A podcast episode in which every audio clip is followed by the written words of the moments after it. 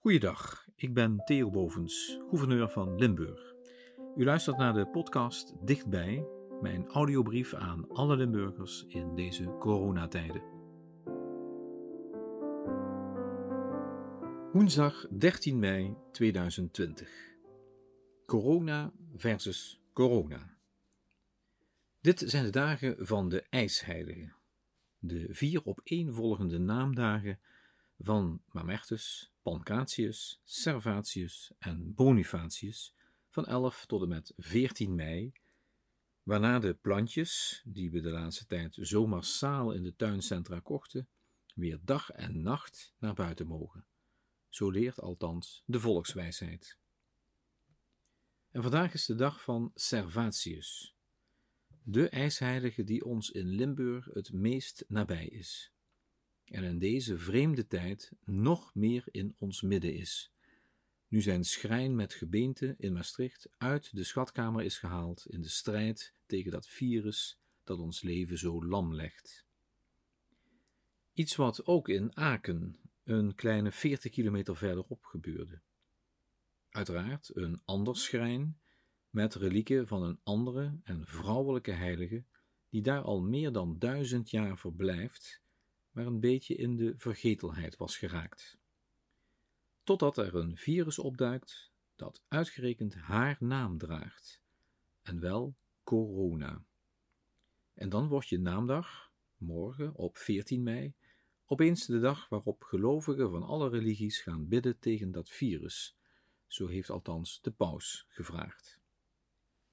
Het is natuurlijk niet nieuw dat we bidden tegen onheil, ziekte en verdriet. Zelfs niet-gelovigen kunnen troost putten uit het idee dat zoveel mensen hetzelfde wensen. En dat is van alle tijden, zeker als plagen zoveel mensen raken. Ook Karel de Grote handelde in die geest toen zijn rijk werd geteisterd door uitbraken van runderpest, pokken en honger.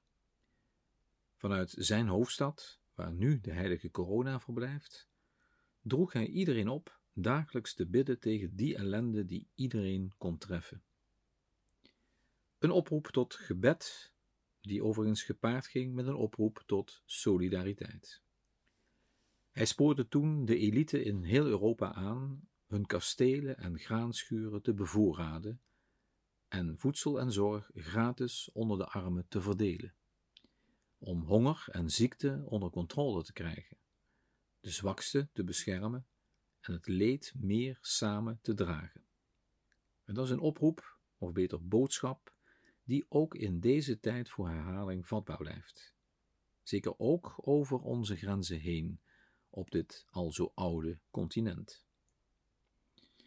Dus ja, dit zijn de dagen van de ijsheilige en van de heilige corona.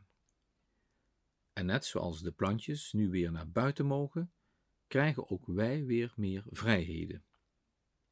Maar net zoals de meteorologen tegen alle volkswijsheid in waarschuwen dat ook na deze dagen de nachtvorst plantjes nog steeds fataal kan worden, zo horen ook wij nog heel voorzichtig om te gaan met ons weer naar buiten gaan.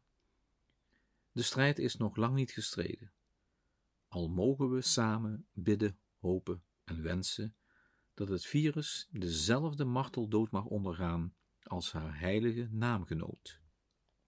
Die is niet fraai. Zoek het maar eens op. En dat zou je een mens van zijn levensdagen niet gunnen. Maar zo'n virus uit elkaar rukken, heel graag. Dames en heren, zorg goed voor elkaar en daarmee voor uzelf, zoals we in Limburg gewoon zijn. Tot morgen.